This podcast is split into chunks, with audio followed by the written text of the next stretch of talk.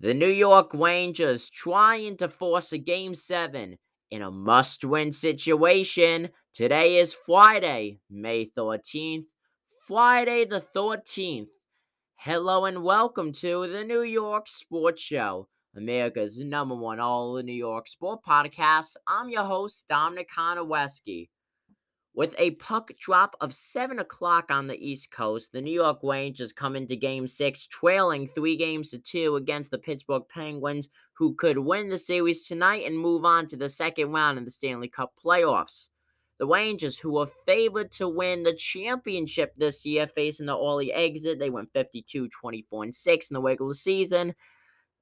Overall, the Penguins 46 25 and 11, the win loss overtime loss column. Igor Shesterkin has been bipolar basically this series. A great game lost in what was a triple overtime where he recorded over 70 saves.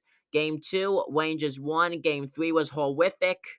And, you know, kind of, uh, this is where we are now. The last two games have just been crazy for the New York Rangers.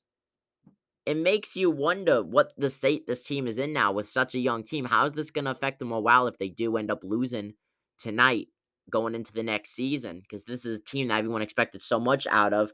Overall, in the regular season, a 935 save percentage was over Shesterkin's head with a 36 13 and 4 win loss overtime loss record. Six shutouts to his name. Overall, his playoff record when it comes to saves, he is 209 for 231. So 209 saves and 231 attempts. Overall, that's that's pretty solid if it was a multi-year career, not with just one playoff series really being under his belt.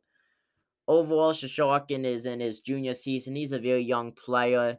I think no matter what happens, Rangers did a great job with what was a very young youth core to this team. But of course, not advancing, being eliminated what would be very early is a huge, huge blow right now for the Rangers that they could possibly be facing tonight. Now, when it goes to football, the Buffalo Bills with the NFL schedules being leaked, other teams just announcing it. Overall, we have a good picture from week one to week six. The Buffalo Bills may be in a lot of trouble. Week one versus the Los Angeles Rams, the defending Super Bowl champions. They face them away at SoFi. Week two against the Titans, overall, that's not that much of a threat. But when you look at Derrick Henry, well, in the last three games, he has 278 rushing yards and six touchdowns. Week three at Miami. Second road game so far the season coming in week three. The secondary will be tested, and I also want to add the Miami Dolphins now have Tyreek Hill. They're going to be a totally different team. I'm going to love to see how Tua Tagovailoa does this upcoming season. I feel like this is a make or break year for him personally, and for Josh Allen. The Bills are pressured to win a Super Bowl. They've had last several seasons Super Bowl winning teams, but they were just not able to get it done. Week four, this is a team that the Bills beat in the playoffs not too long ago in the 2020 playoffs. The Baltimore Ravens, biggest thing is they were injury plagued last season. Now they do not have really any injuries that have featured off-season distress not going into this new season if they stay healthy up to that point, it's going to be a totally different ball game. I'm very excited to see what that game's going to feature.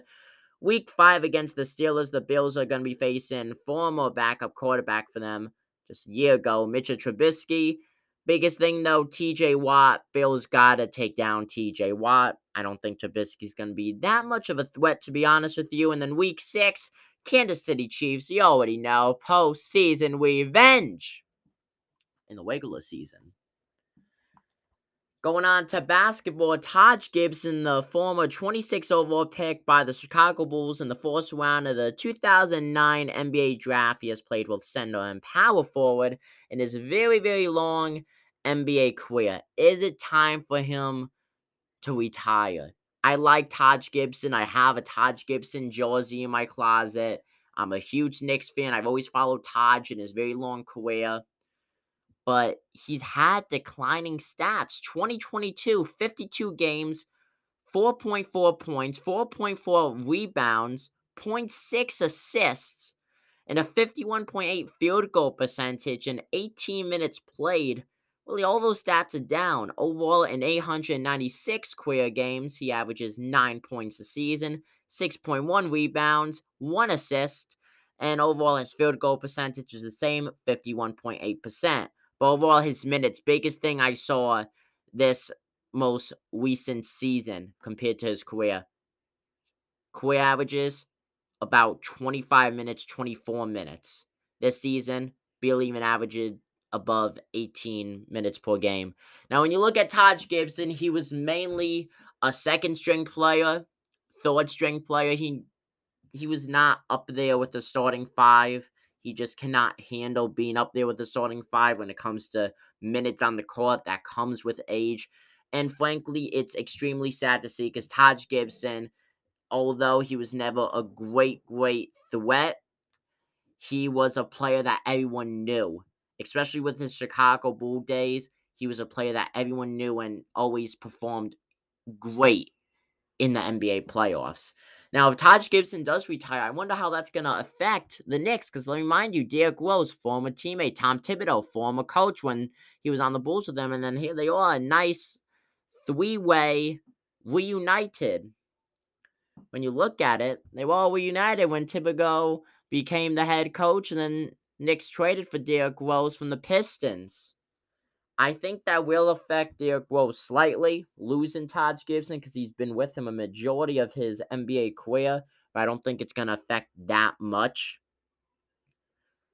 Let me know what you guys think. You can message us on Instagram at New York Sports Show. And also, if you want to see daily content multiple times a day, right before this, I think we did five YouTube videos between two channels, five or six YouTube videos, and we still got to do a few more daily content on YouTube at New York Sports Show. Subscribe if you end up liking the vibe of this audio podcast. If you want to see shorter clips, but in video version, that's awesome. More of me, more of sports talk, possibly interviews. Who doesn't love that? Now, final note before we go.